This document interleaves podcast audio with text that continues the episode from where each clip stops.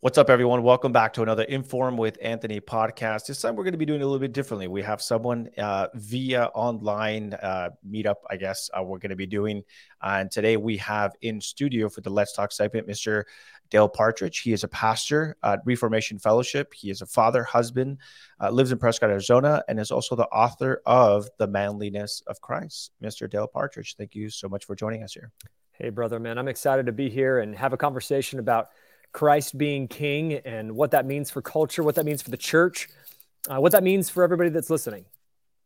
Yeah, absolutely. Why don't you tell us a little bit about uh, your upbringing? Um, how how were you raised? Have you always been Christian? Um, kind of that journey. Yeah, no, that's a good uh, good way to start. Let people know uh, who I am. I, I, was born and raised Southern California. I've uh, been there uh, or was there until I was 28, 29 years old. So I, I know the culture there really well. Um, I know the uh, multicultural structure of Southern California. I moved up to the Northwest to be in Bend, Oregon in 2014, uh, which was a, a, bit of a shift coming up to uh, the Northwest. It's obviously a different, uh, may, maybe similar politics to the West Coast politics of California, uh, but it was definitely a shift. I think there was um, you know, in some ways, the Northwest people are nicer, but also it's colder there. And I think people are indoors more, which makes people less social. Uh, so there's some strange stuff, especially up in Oregon. But uh, we had a great time living there for a season. We, uh, my health declined in uh, 2018 um, due to a variety of things. Uh, the number one thing is, is mold. Uh, I, I had a reaction to some mold, and I started getting really sick uh, so sick that I was having seizures and having, um, you know, internal bleeding and kidney issues and uh, all, all, types of uh, mysterious things that we couldn't figure out until we realized that I had mold toxicity. We moved out. We moved down to Southern California or back down to Southern, uh, the Southwest and here in Arizona. And we've, uh, it's been wonderful. My body's continued to heal. Um, so that's kind of the personal journey. I'm married. I had three kids. Um, and my kids are, are, just wonderful season of life. They're you know nine, uh, almost seven, and five, and so we're kind of in the crazy kid zone. Um, my wife and I've been married for 13 years. I have been in ministry for full time for a little over five years. Before that, I was a, I was a, a Christian involved in the church and and um, and even doing a little bit of preaching. But before that, I was a business guy, and I, uh, when I say a business guy, I, I, I, really mean it in the sense that I was writing books. I wrote a book called People Over Profit, another one called Launch Your Dream, another one called Save from Success. I had ran several multi-million dollar companies. And so when we made the shift from business to ministry, uh, the Lord really made it clear it was time. Um, you know, we learned the lesson that once you get to the top, there's nothing there in the sense that, uh, you know, if you make lots of money, uh, it, it, doesn't really change once you make a certain amount of money. It doesn't really change your joy. Um, and so my wife and I really felt that that we go we we just didn't need to continue to chase uh, an income. And, and, so we we went into ministry and started relearn.org uh, in 2017, which is really a fight to uh, increase and strengthen literacy, theological literacy, and biblical literacy in the church means that we want to help people understand the gospel, good, sound doctrine and theology. But we're also, I would say, offering some pretty key insights to cultural commentary from a Christian perspective on issues that are facing the church, from uh, abortion to uh, the LGBT issues to transgenderism to pornography, divorce. Um, you know, you, you, name those issues, we're trying to hit them. Um, and so I've written a handful of books uh, from uh, The Manliness of Christ uh, to a book called The Ground of Good Theology. Um, I just finished a new kids book that you guys can see right here uh, called Jesus and My Gender, which is really talking about uh, affirming children and their uh, male and female roles. Um, yeah, what else did I miss? I don't know if anything. I, I went to seminary for five years, and so yeah. studied studied the Word of God at a pretty deep level there. And so I am excited uh, to really start getting more Christians prepared to proclaim the gospel faithfully and to uh, understand how to defend yourself against the lies of the culture spewing out on a regular basis. Awesome. Very good intro there. Thank you so much for that.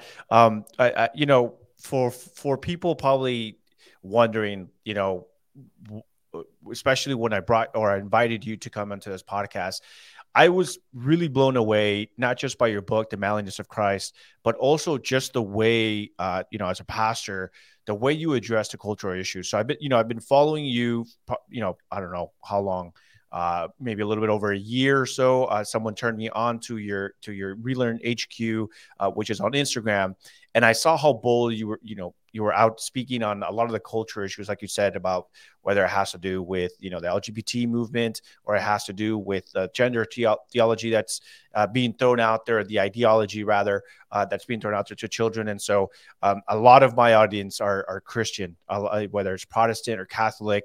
I have a lot of believers that do follow me, and and and you know I try to be as outspoken as I can.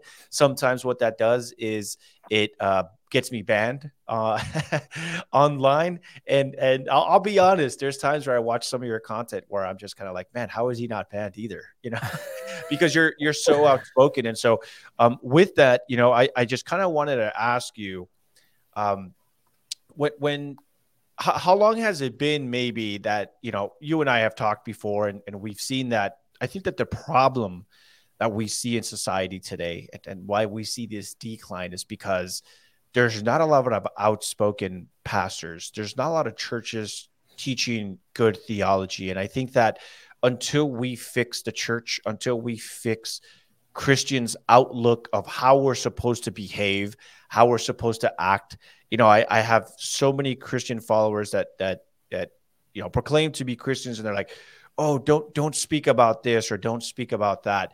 Can you kind of go into maybe like your reasoning or your thought process of when you see something and you're like, "Oh, like I need to speak out on this because because of such and such." Can you just kind of talk me through that?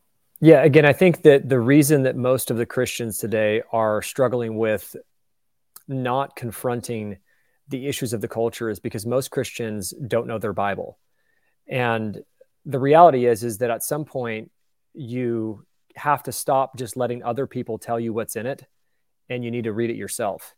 Mm-hmm. And there's an element of theology that people are constantly forming their theology based off of someone else's perspective versus really taking the time to, to read the word and to arrive at their own theological conclusions that that align with the historical evangelical conclusions.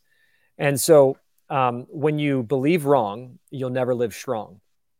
And that idea is that it is absolutely essential to believe right about God, about family, about marriage, about gender, about uh, humanity, about sin, about um, the gospel, about Jesus Christ, about creation, about all these things. And so, what it really takes is first a, a core grasp of, of what the Bible actually claims to be and what it, what it claims about Jesus Christ. And so, that I think is the, the starting point. Whenever I see a quote Christian affirm things that the Bible does not affirm, I either A, think that they're not actually born again believers because we've had so many people come to the church but never come to Christ. They've actually come to the church. They're moralists, they're religious moralists, but they've never actually been born again. And Jesus says, You must be born again to enter into the kingdom of God. And that born again reality is the it's a it's a spiritual resurrection um, it's you're, you're, born spiritually dead, uh, separated from the life of God um, because of our sin. And we need to be born again. And the way that we're born again is through the hearing of the gospel. It says, uh, Romans says that faith comes by hearing and hearing by the word of Christ. And uh, we need to hear the gospel. Now, the gospel in America has been Jesus loves you, um, follow him. And, and that's not the biblical gospel. The biblical gospel is that you have a God that you were that you were made by. Um, he has given a law. You have broken that law. Um, you are in sin against an eternal God and deserve eternal punishment. And the only way to become righteous, because you are now unrighteous, right? You are you are born as a sinner. You you you lie, you cheat, you steal, you break the Ten Commandments, and you're unrighteous, right? You have an unrighteous uh, verdict on Judgment Day because if you've sinned once, you've sinned enough to be unrighteous. So therefore, you need to be found righteous. And the only way to be found righteous is to get the righteousness of the only one who did keep the law, which is Jesus Christ. And that's the whole gospel is that you get the righteousness of Christ by faith. And that's the promise of the New Testament is that that you need to be found righteous. This is humanity's major problem is that when you die, you're going to stand before God and you need to be found righteous. And the only way to be found righteous is to completely keep the law perfectly. And the only one that kept the law perfectly was Christ. So what we do in the gospel is that we give our sin to Jesus. He dies as our substitute, paying the price and the penalty for our sin, and then he gives us his righteousness through faith. So that that core part of the gospel, um, understanding that reality is essential. The second thing um, is that we have to realize what the gospel means is that Christ triumphed over the devil. And if you read Matthew chapter 28, 18 through 20, Jesus says, All authority has been given to me in heaven and on earth. Therefore, go and make disciples of the nations, baptizing them in the name of the Father, the Son, the Holy Spirit, and teaching them to obey all that I have commanded you. So you have this reality that, that the war is won and the gospel actually is a message, it's a political message. I mean, it's the gospel of a kingdom. You know, Jesus constantly says, you know, the kingdom of heaven is at hand. And he's talking about when when that resurrection came, that was the inauguration of the kingdom. And so our good news to go tell people is that there is a new ruler in the world and it's Christ and you need to submit to his rulership. You need to submit to his headship, to his mm-hmm. kingship if you want to be saved. If you don't, you every knee will bow and every tongue will confess that Jesus Christ is Lord at his return. But if you want to be found righteous, you must submit to the king. And so the, the good news about it is that you don't have to you don't have to be eternally separated from God, which is the definition of hell, where your soul is eternally separated from God. You can actually be reunited to God through Christ. Um, that's the good news that you're no longer you don't you don't have to go to hell. You can you can actually be in heaven with Christ. And so there's there's an element there of, of proclaiming the kingdom. And I think that the big thing that the church has missed is that message. The other thing is, um, and you can stop me at any time, Anthony, because I can just talk way too much. It's um, all right. And so um, the the other thing is that we have an eschatology. That now that word is it's a Greek word that just means last things, um, and our eschatology is pessimistic and it's only been pessimistic for about 150 years. But America has a pessimistic eschatology, meaning that we believe as Christians in America that the world's just going to get worse and worse and worse until less and less people come to Jesus. And Jesus is going to have to come, return, and mop up this mess, save everything. And we're all going to go up to heaven and be with him. And everything's going to, you know, everybody that didn't believe in him is going to go to hell. And and that's that's what Christians believe in America. Um, you know what? And I, I kind of wanted to follow up on that. This is something that uh, after you and I spoke last time, uh, I, I, went into the Bible and, and I started looking up scripture and, and, I started kind of asking people, why is it that you believe that? Why, you know, I was raised Pentecostal uh, Christian. And I, I wouldn't say that the sermon was necessarily this way, but what I will say is that you're absolutely right, is that a lot of the audience members, the ch- churchgoers, the Christians, all I've ever heard is, well, who cares? We're not from this world we are from somewhere else. We are not to stay here. Nothing of this is ours. This is all past. You know, we're going to be passing through, and and our ultimate goal is to just make it through life and and be as good as people as we can. And what I see that does is it emasculates the the church. It emasculates, um, or I, is that the proper word? I'm not it's sure. The, it, what, it, it, I mean, it steals the mission the mission from the church to go because Christ is king of heaven and on earth, all authority has been given to him, and make disciples of the nations. Um, meaning that, you know, we have to think about this is what you're talking about, Anthony, is the term that people often say, say is, we don't polish brass on a sinking ship. Why are we going to take care of something that's going to go away? Um, and so Christians check out. They check out and yeah. they they do hunker down, hide out Christianity, silent Christianity, and instead of spiritual life becoming a kingdom minded conquering through the gospel and the righteousness of Christ, it becomes an individualized experience of my emotions with Jesus in my house alone or at church. So so that's what we call pietism. And so we have Christianity has become like an individualized experience in America instead of the historical uh, Christianity that was ap- actually a conquering movement. Now, the conquering wasn't ever to be done through uh, war, like physical war. It's spiritual war, conquering by way of the gospel. And we know that Christ has continued to convert the masses since the beginning of time. So Christianity started with what 12 guys um, and uh, you know a, ha- a, handful of others that were around. And by the year what 350 it took over the roman empire. Um, and now we go 500 years forward from that the year 800 and you now have more christians than there were 300 years or 500 years ago. You go 500 years forward we have more christians. It's not just more christians but it's actually more christians usurping the ratio of humanity or, or of people on the earth. So we're actually growing in professed christians over the centuries and so would you would so would you disagree? I, I think we talked about this last time too, but uh, there was like an article saying that uh, Christianity, maybe not worldwide, but maybe here in the United States, is actually going down. Like the percentage of people that identify as Christian, uh, and there's people becoming more secular, more I guess atheist. Um, so would you disagree with that? Because I, I've also heard that like Islam is becoming like the most predominant. Um, uh, I guess, religion. And I, I, don't know if you know who Andrew Tate is, uh, but he was, I think, like a self proclaimed Christian, if I'm not mistaken. I don't follow the guy too much. I obviously know of his name because he's gone viral and I see him on the news most of the time when I'm when I'm covering news. But he said that he's actually switching over to Islam because of how weak Christianity has basically become. And I, I don't mean, mean to mince words, but and yeah. I, I'm not trying to make this about Andrew Tate, but I guess the the the concept that I understood from what he was saying was Christianity is so weak. There's nothing to fight for. No one's fighting anymore. Everyone's become so passive that he's just going to switch over to Islam because at least they still defend their culture, their values. I mean, I'm sure you've heard what's happening in Qatar, where they're like, no, we're not going to just allow this to happen in our stadiums. No, you're not going to be allowed to wear those LGBT and our armbands into your uniforms. No, that's not going to happen. You you will respect who we are, and you will respect our nationalist, uh, you know, um, uh, religion.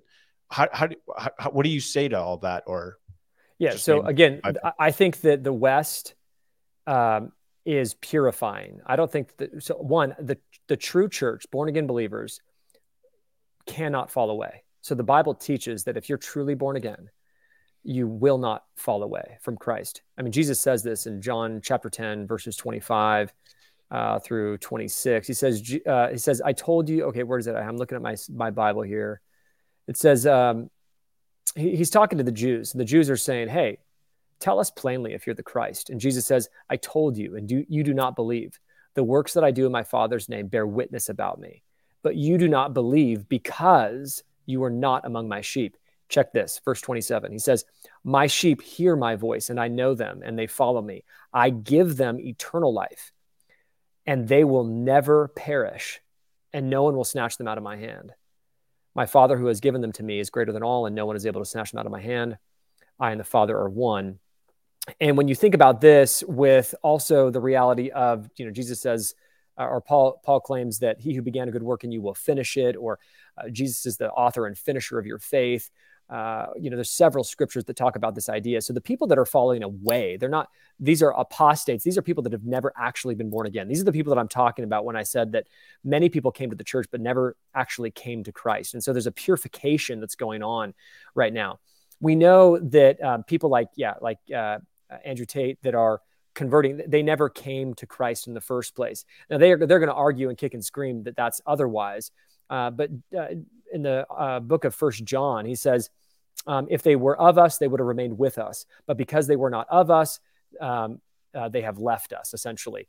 Um, there's a, probably a little bit of a botch there, but you can look it up on that passage. But it's the idea that the people that were, if they were truly of us, they would have remained with us. But if they're not truly of us, because they they came to the church, but and, and they they're moralists, um, they're they're just there um, they, they, think they know Jesus. And Jesus often talks about this too. It says, you know, many in that day will come to me and say, Lord, Lord, did I not do these things in your name? And say, away from me, I do not know you. And so there, there's an element of being in the church and not being in Christ. And um, that's because of the inflated reality of the American church preaching this false, watered down gospel. And so we have that problem for sure. And um, when it comes to the discussion of of is the church getting smaller? The church never gets smaller historically. It never ever gets smaller, continues to grow because Jesus says that the, the kingdom of God is like leaven that leavens the whole lump, or it's like a mustard seed that starts out small and continues to become the biggest tree of the uh, of, of the trees in the garden. And so it's continuing to grow. Now in the West, we are absolutely seeing a purification, but you know what? In the Middle East, uh, in China, um, Cuba, parts of South America, we are India, we're seeing a massive explosion of Christianity, true Christianity, because we know that persecution becomes like these nurturing. Uh, it, it's a, it's a, it's almost like the, uh, the fertilizer for the growth of the church when you have persecution. And so uh, the church is continuing to grow. I think it will continue to saturate the world uh, because Christ is king and Christ is doing it. We're proclaiming his message, but he's the one that's converting and changing hearts. And so when he's at the head, uh, we don't have to worry about it failing. It's not going to fail because we don't serve a failing king. We serve a victorious king, a victorious savior. And we can believe that and have trust in that. And so, yes, we are having a winnowing um, in the West. Um, it's a it's a decline in the West of of of morality here, but the true church is starting to be very clear, and we're starting to realize that Americans uh, America's numbers were not nearly as big as we thought it was. But there are thousands upon thousands upon thousands of faithful Christians that are here. And now I think the game is on that we're actually preaching a, a biblical gospel and we're starting to see the fruit of it. Now, what do you what do you say when you know the news coming out of Qatar is basically like, oh, you know, it's it's Islamic nationalism where where they prefer Islam versus you know Western democracy or you know whatever they want to call us out here. But what what you know, I, I've talked to Christians that say true Christianity looks like what we have now. People should not be forced. People should not be intolerant. People should not people should be allowed to do whatever they would this whole live and let live uh, perspective of like, well, you know, Jesus Christ said that everyone has uh, options, and if this is what they want to do, then you know it is what it is. Uh, I was talking about um, one story that I recently covered was how in Texas, where you know they proclaimed that it's it's it's a very red state and its own uh, or the like the legislature is like Christian majority and these Republicans and stuff and and I forget what city exactly it was, but they were talking about uh, the the temple of Satan, um, and, and, they were basically having like public unbaptisms, and so yeah. it's like a baptism, but it's unbaptism, and then you have to, they they would put like a mark of uh, the, the upside down cross, and then they would say you know like hell Satan, and I I tell myself I'm like, what would a true Christian nation do about that? What, what, what, should we be allowed for this to be done in public under their constitution? You know, a lot of people like to point to, uh, for example, religious freedom.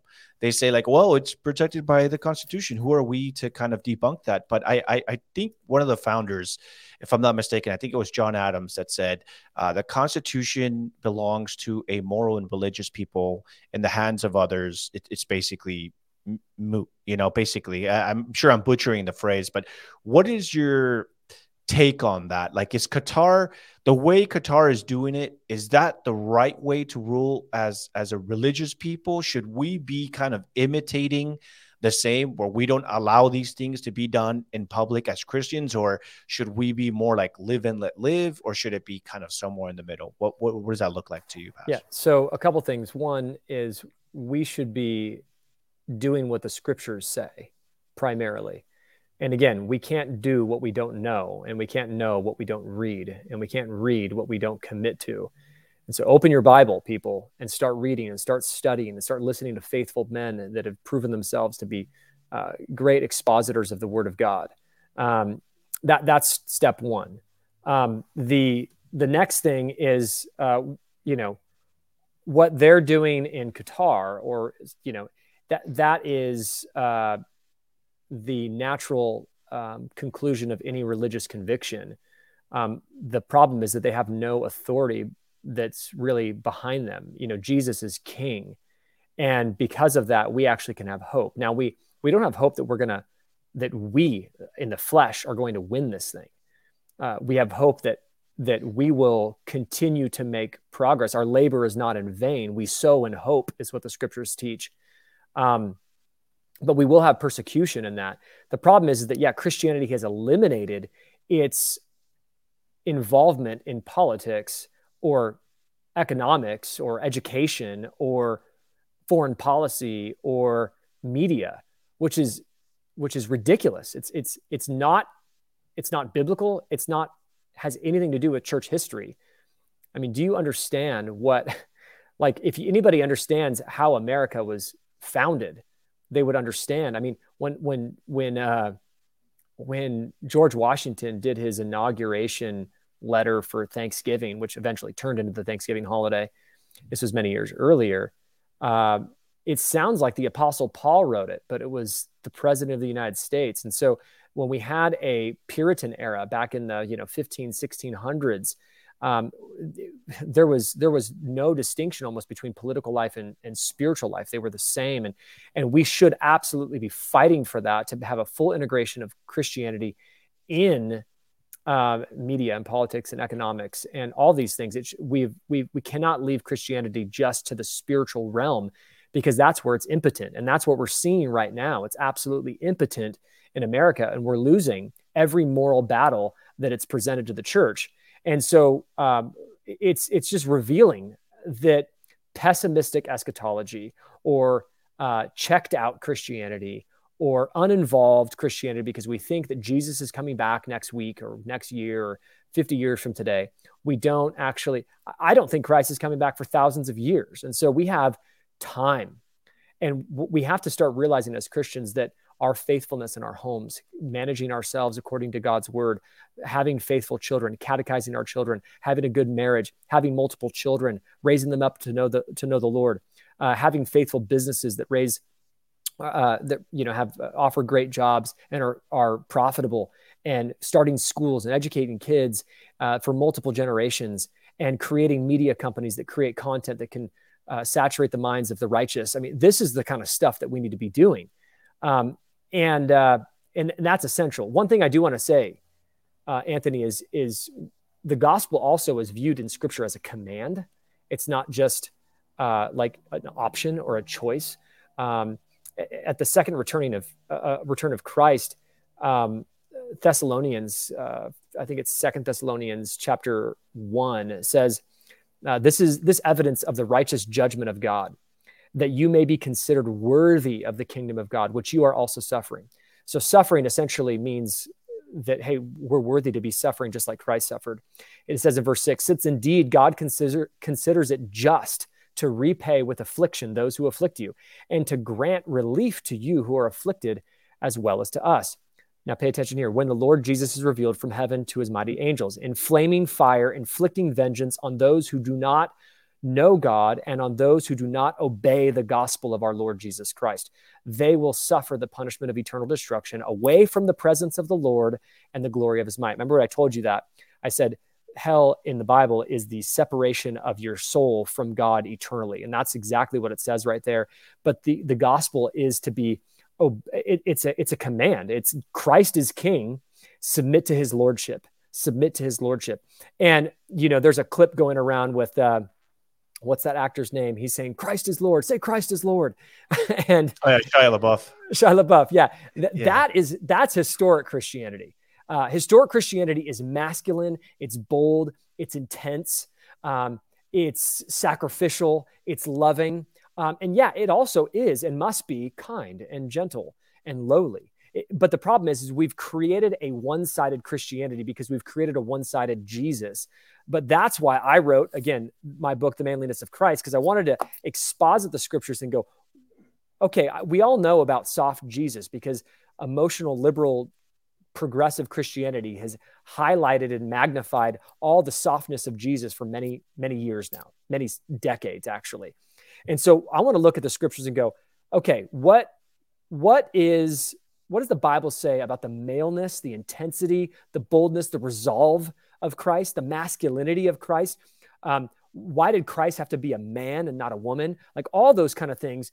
And when you realize that we have actually a really intense masculine savior, you will realize that we need to have a really intense and masculine church. Now, again, it doesn't mean that we have, we don't love, we don't sacrifice, we don't, uh, we aren't kind, we aren't gentle, we are all those things and more.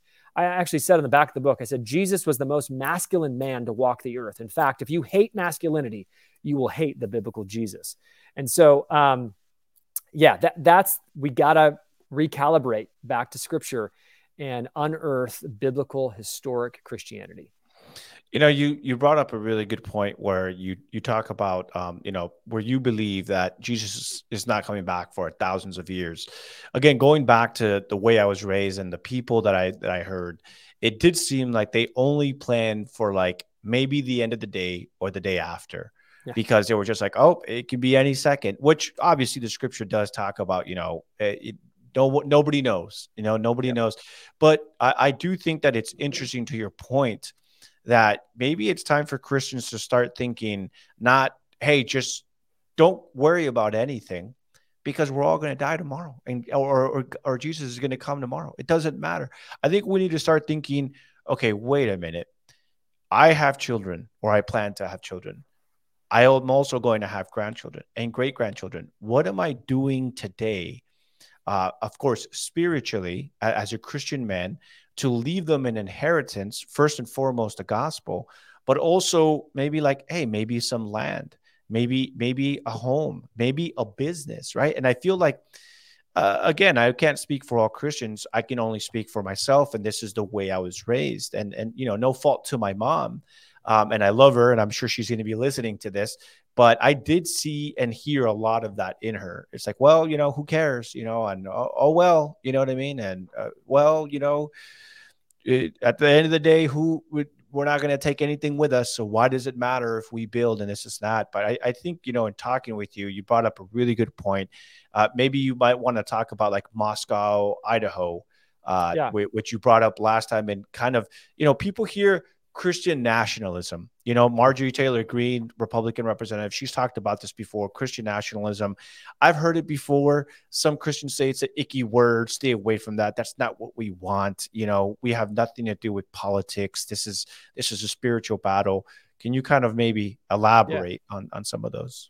Yeah. So I think Christian nationalism is, you know, you know, my thought is this: it's an undefinable term, and that's the problem it has um, there's a version of Christian nationalism that every biblical Christian can jump behind and say, yeah, amen. The problem is that there's 34 other ones that are fighting to be heard. And so uh, it becomes a term that's difficult to kind of stand behind as a banner. Um, now, there is a you know a book out there right now called Christian Nationalism that makes some really good points. Um, you know, there's some stuff in there that you know, almost every Christian is going to have conflict with different parts of everything that's written. So, um, my thought is this: um, I'm actually a fan of Christian localism because when you when you are when you are faithful locally, you will be fruitful nationally. You will be fruitful globally. And so global fruitfulness starts with local faithfulness. And so um, starting where you are from your, your own, the, the, government of yourself uh, by way of the gospel, your government of your family, um, you know, speaking specifically to the men as being biblical patriarchal thinkers, meaning that you're, you're thinking as as representations of your family and leading your home and and engaging your children and, and caring for them at every possible level and catechizing them in the truth of the word of God and um, and so uh, localism is important. You talked about this idea of um, really what I want you guys to grasp if you're listening here and you're trying to kind of figure out what we're talking about, the the theological term that you can search around for uh, for optimistic ex, uh, optimistic eschatology is called postmillennialism. It's the alternative to premillennialism, which is like what the Left Behind series that was so famous when we were kids um, was really standing behind. It's that you know, check out Christianity, everything's going to burn. And you have to remember, like, you know how long it used to take to build a cathedral? Um, like sometimes like a thousand years. And, and you, you got to think you can't have a short term perspective if you're going to build cathedrals that take a thousand years to finish. Right. Um, you're, you're going to have your, your great, great, great, great grandkids building that thing, and they're still not going to see it finished. Um, that's a crazy concept to this generation, which is like, you know, the IKEA generation and our, our churches are built in strip malls, you know? And, and, and so we we want to have things as Christians that are built for multi-generational faithfulness. We want to build colonies for Christ that we're not just thinking about us, but we're thinking about we want to build and establish a beachhead for Christ for my kids, for my great grandkids, for my great great grandkids. And we're building now so that we have many things for them to inherit from businesses and schools and all those things. And that is what's happening. Uh, a friend of mine, Doug Wilson, who is been doing this because his father moved to Moscow, Idaho, uh, I think in the 60s. I mean, Doug's about to be 70. And so um, his great grandkids or his grandkids um, are not thinking about leaving home. And they're not thinking about leaving home because what's been sown there for generation after generation after generation is uh, there's more resources, opportunities, and relationships established there. They are they're experiencing the fruit and the harvest that was sowed there for many generations before.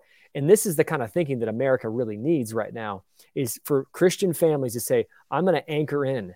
I'm going to anchor in and I'm going to burn the ships. And I, am actually thinking about writing a book called Burn the Ships on talking about move somewhere that you want to be and burn the ships means you're not going to leave. You're, you're going to stay there and you're going to anchor down and you're going to build a, a multi generational colony for Christ. And, and you're going to do this only by the power of the gospel. And so you're just a minister of the gospel, but you're faithful in every area of Christ, all of Christ for all of life and that, that is essential. So it is it's a shift in perspective. Again this is post-millennial eschatology which is what all the puritans had. Um, you, you, came over on the mayflower you're you're you're you're, you're rocking a post-millennial eschatology. I mean this is the, what the pessimistic eschatology um, you know while it's arguably premillennialism has been around for a long time but the dispensational eschatology of that's so common today that's very pessimistic has really been since 1830 if you look in church history. Um, and so there's a there's a shift that needs to happen. I think it's coming. We're realizing that checked out Christianity means we get plowed, and so we we are realizing uh, as a church, oh, we need to not take, we need to not step out of these areas. Otherwise, they will be owned by the evil people in the world, and we will be ruled by them. And so it's it is a big shift that needs to happen. Right. And, you know, uh, you and I both talked about this uh, before, and, and this is where maybe you and I differ a bit, or maybe we can kind of elaborate uh, for, for our audience here.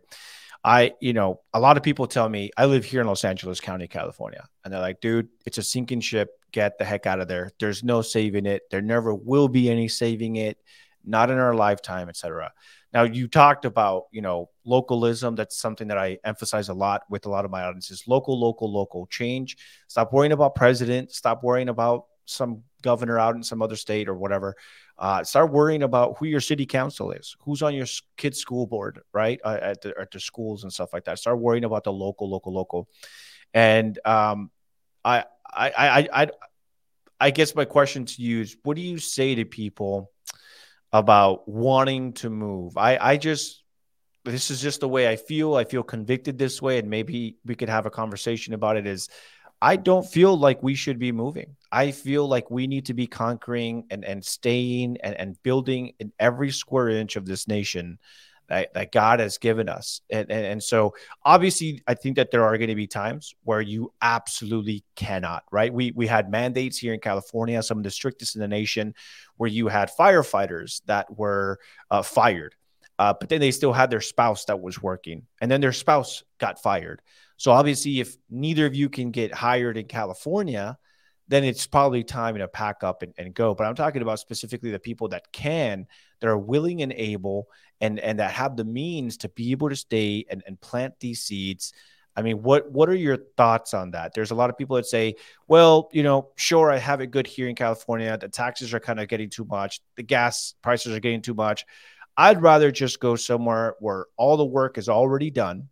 It's easier to live there taxes are less and I get to keep more of my money. I mean, the, the way I see it is, are we really called to, to leave our two, three bedroom home in California to go buy a six bedroom home somewhere else? Are we called to live an easier life or are we called to be here in the front lines? Maybe I can get some of your thoughts. On, yeah. On so that. this is a good question. I mean, it's a, it's a huge question. I have a friend who lived in Southern California. He, he's working on a book called Flight or fight. Uh, and it's like his story of why he left Southern California to plant uh, a church community in Texas. And he argues, uh, his name is Joel Webbon, and he's got a ministry called Right Response Ministries. Um, he's a very bright guy. Now, his perspective, I have not heard on this topic, but I, I thought it was a, a good um, title at the very least. And he, uh, you know, there's another book called Principles of War, which I have read. And, and this is a book written by Doug Wilson's dad up in Moscow, Idaho, talked about um, in war, you want to take places that are worth taking and that are takeable. Um, and so if you're fighting a war, you might go, man, New York's worth taking. But the reality is, it might not be takeable. Um, and so you go, well, maybe Dayton, Ohio is takeable, but maybe it's not worth taking. And so you, you have to find out which community you want to live in and is it takeable and is it worth taking now is it you, you can do that at, at, a neighborhood level you can do that at a city level you can do that as a county level and you can do that as a state level and so thinking that way is is important I was just is, gonna I was just gonna say that. Like what like for example, one of the things that I say is there's a lot of red counties in California Right. I, I, understand. Again, the taxes are going to remain the same for the most part, you know, and, and gas prices are going to remain the same. But if you're just looking for a better county, like let's say you live in downtown Los Angeles, and you're like, dude, I'm tired of the homelessness. I'm tired of the drugs everywhere. I'm tired of, you know, fires every night or shootings or whatever. Why not just move to a safer area of that state? And then I guess a, a follow up question to that is, you know, you you brought up how you know uh, it's got to be winnable. How how does someone make that determination of like is this winnable or not?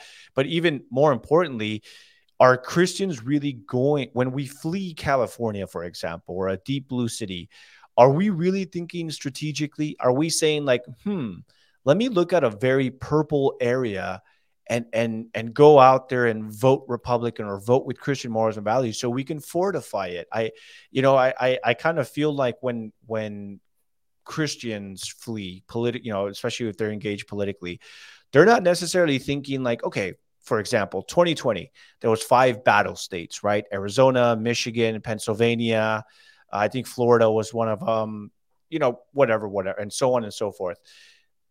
I don't really see a lot of people moving to these states that need to be won so we can make political wins nationally. Now, granted, I understand we're kind of straying away from uh, you know Christianity to now politics, which we're going to jump into here in a second. But I mean, shouldn't that be our first and foremost thought? I just feel like people are like, mm, it's mostly just Texas and Florida, which are already kind of one battleground states. Yeah, so I, I would say um, there's a couple things that you need to take in consideration. One, um, you have to follow your conscience according to the Word of God. So that's number one. You want to make sure your conscience is informed with truth. Um, and discernment is important. And so, um, the the the thing you also want to think about is you have to anticipate and basically do your best at predicting how the Lord might save America over the next thousand years. Right. And so, when you think about that, you go, well, um, is staying in California? Um, am I essentially committing to having my children and great grandchildren and great great grandchildren here in a state that could be increasingly getting worse over the next century? Um, or would it be better to bless my children by being in a place that is uh, has more opportunity for me- momentum, where when this thing falls, the conversion of California will come in from the outside, not from the inside. That, that's just one way to think about it. Um, no one knows. And so we have to be wise, strategic, um, intentional, and, and realizing that your commitment to stay and establish and build long term, not just the, again, the flippant, transient American life where you're like, I'm going to live here for 10 years and then move. Um, that, that's so bad um, because, and I've done it. I mean, I've done it. I'm, I'm just so done with doing it because I've realized how bad it is because you go, man, I, I invested seven years up in Oregon. I mean, just deep investment there. And, and really, it has no benefit to my children at all now. And so right. you don't want to invest somewhere for decades and have all the relationships and established businesses and all that stuff and then you know and then relocate and your kids lose the harvest and so so you want to stay in the same spot for you know you want to live where you want your great grandkids to die correct and, and so um, it is a deep question to think about that um, it, it, you can also you can do an error. There's a ditch on both sides right? You can you can stay because you just are stubborn to stay. And i want to be the one that stays. You can do that. Or you can also leave because you're afraid. And you're just going to leave and, and disappear because you just want an easy life. Um, and you got to sit before the lord in prayer and, and in truth and go lord where do you want our family is there any strategic wisdom that i need to have can you point me to that wisdom um, you know bathe your your mind in the word of god to help you make decisions like that and so um, it's tough but th- there are there are good things to think about because um, Christians just need to be thinking multi generationally at this point, right? And and stop moving, um, stay settled. I mean, that, this is how it always was done. People, right. you know, if you go back 150 years, and you know what, if you find a child there, you go, you know, how long's your family been here? They're like, I don't know, 250 years. You know, like it, I actually have a friend in Indiana who lives on his family's farm that's been there since the early 1700s. Oh wow! Um, and that, that's that's the kind of stuff we need to get back to, um, where you have rich, deep roots, and not just one family, but like when fifty or seventy or eighty families do that, you can take that place for Christ, um, just just by sheer numbers and generational change and commitment to the Word of God and the righteousness and the law of God and and, and the gospel. And so um, it is. It's a it's an important conversation that Christians aren't having postmillennialism, theonomy. These are the kind of theological terms you want to Google if you uh, if you're looking for more information. Doug Wilson, Jeff Durbin, James White, uh, some great voices. Uh, Joel Webbon uh, on these these types of topics. If you want some further research. Now, when it comes to you know Christianity and I, I guess politics, I have a lot of Christians who tell me, you know, hey, um, it, politics is not for us. Uh, Christians should not be involved politically. We, we shouldn't be voting to have the government enforce our morals, our values. Uh, I've always kind of thought that was really bad and way stupid. of thinking and stu- right and stupid. uh, but h- how do you respond to people that that that tell you, you know, oh, Christians should not be. You know, I, I've even had Christians, for example, tell me, I am personally pro-life because obviously as a Christian I am pro-life, but I will vote for choice because again, I shouldn't be voting to take away someone's right to have an abortion. I should be voting the way Jesus would want me to, and that is to be pro-choice so that they can have the choice to make that decision or not. How, how do you respond to that? Yeah. So uh, the first and greatest commandment is love Lord your God with all your heart, with all your soul, with all your mind. And the second is like it, to love your neighbor as you already love yourself, right? And uh, and so it's not loving to vote for politicians and lawmakers and policies uh, where your neighbor will be ruled by wicked lawmakers, policies, and laws. Okay, it's not it's not loving your neighbor to allow your neighbor to kill their baby. It's it's not loving. Um, it's not loving to allow to to allow your neighbor to uh, distort and pervert sexuality. Um, it, it's it's not loving to allow your neighbor to mutilate their child's sexual organs. It's not loving. And so, what's loving is to vote in and uphold godly, righteous principles. It is the most loving thing to do to be ruled by the the law of God. So this is the options you got, people. You got you're either going to be ruled by man's law, which is autonomous, right? That word auto in the Greek means self, and nomos in the Greek means law, so self law or self ruled. You have you have autonomy, or you have theonomy. It means that you're being ruled by God's law.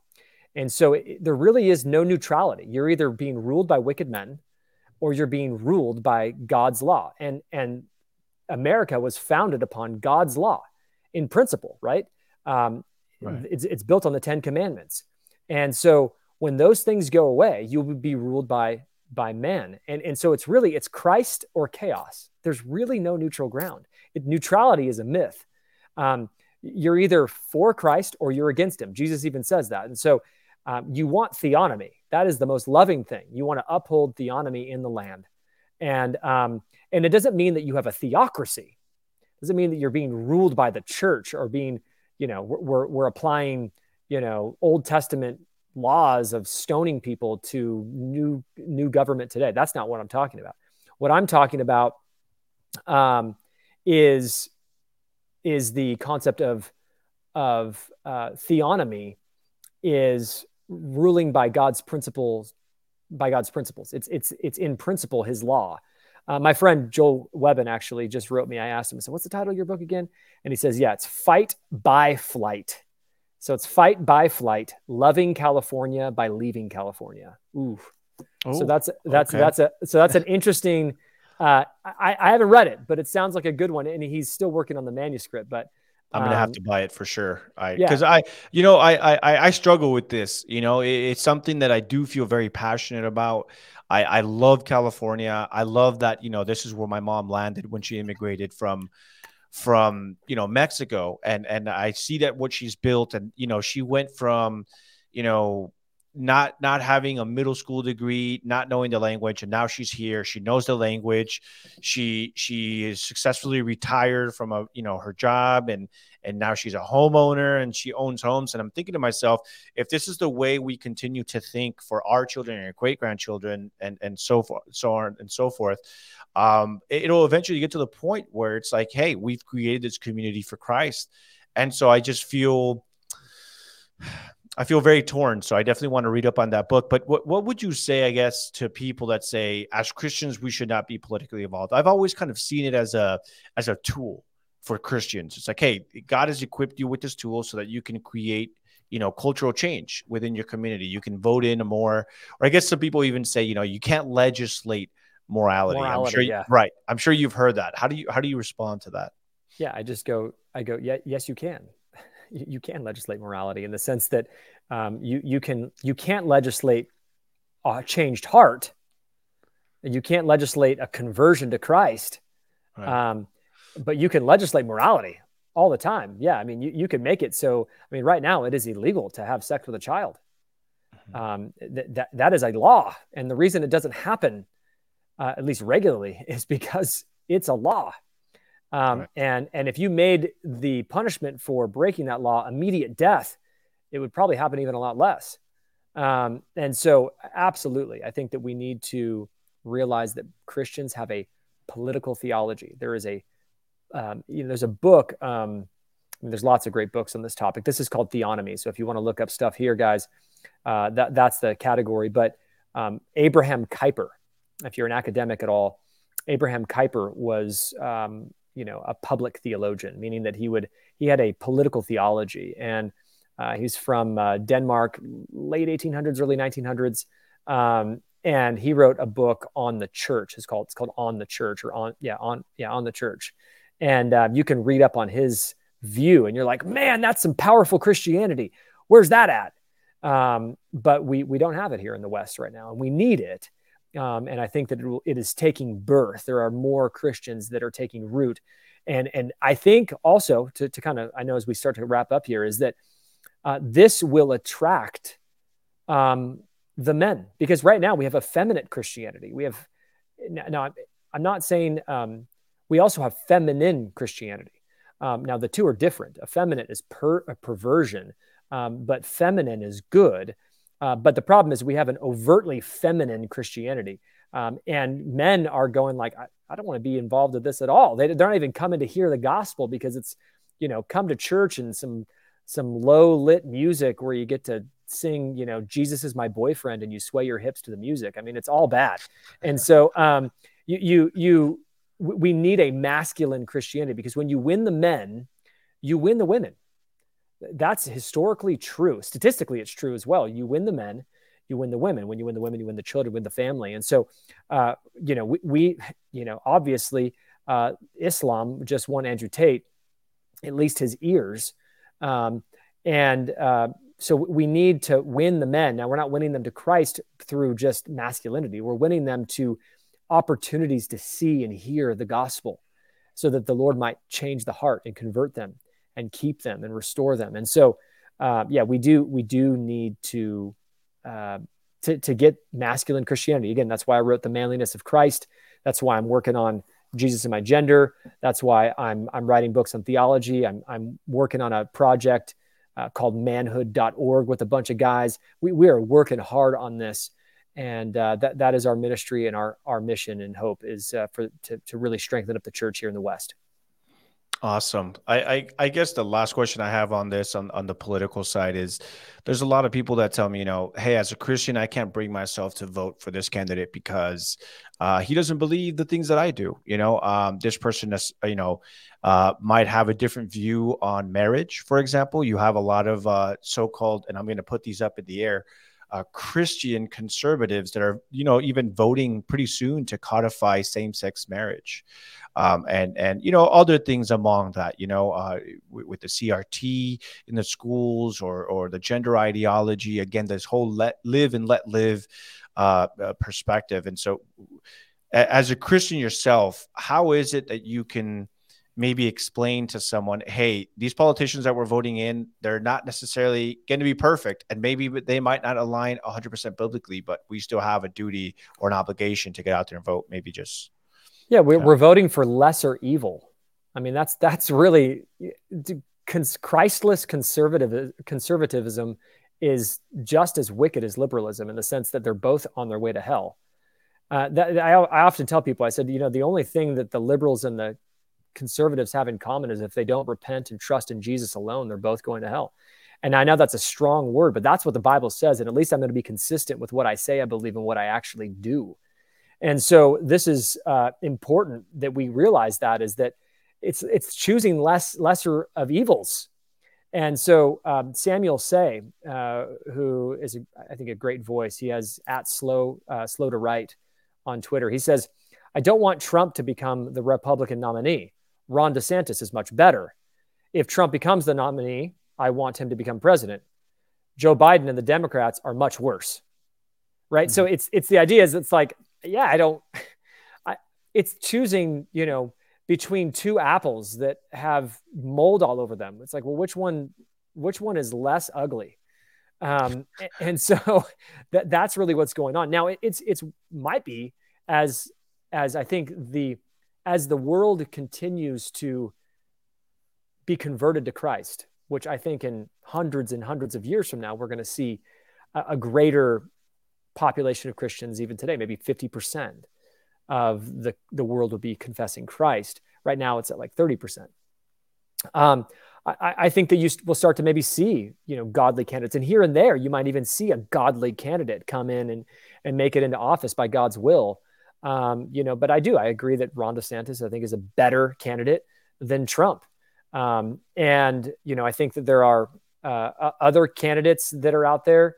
Um, you know, Mike Pompeo is you know another guy that stands for the gospel of Jesus Christ. And he's a he's a great man. You know, and there there's we we all have our failures, and he does too. But there there are some just great guys out there and women out there that um, yeah that need to be in in um, in uh, operating um, to change politics. And um, yeah, you just vote for the lesser evil. So hopefully that, that that's a helpful answer, but I think that's really the only answer to that question.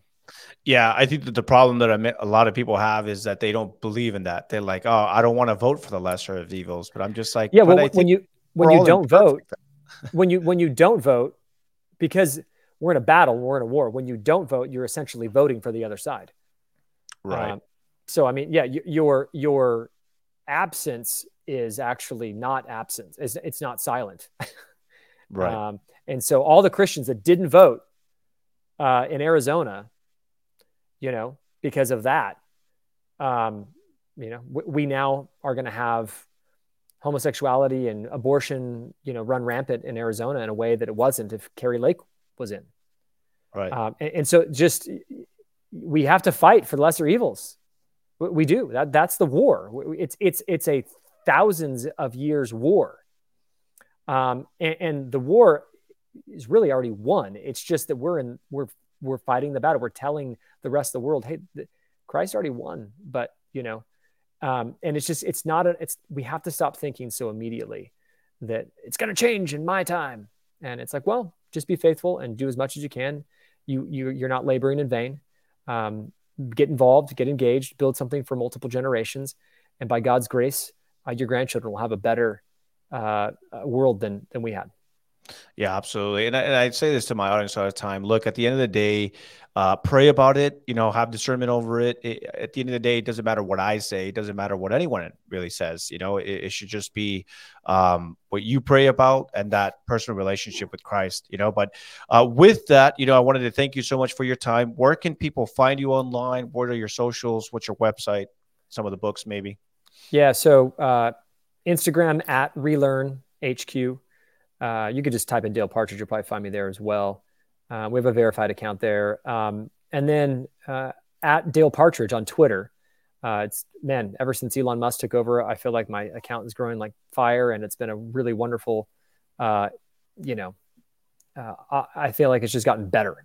Um, I see you all the time for what it, you know, I, I, I, I've been following you on Twitter for a bit and uh, I never used to see you. And now yeah. Even the tweets that you like show up on my timeline. So not only are you showing up, but even the tweets that you like are showing up. Yeah. That's cool. Yeah. It's, it's pretty crazy. So that's been great. Um, relearn.org.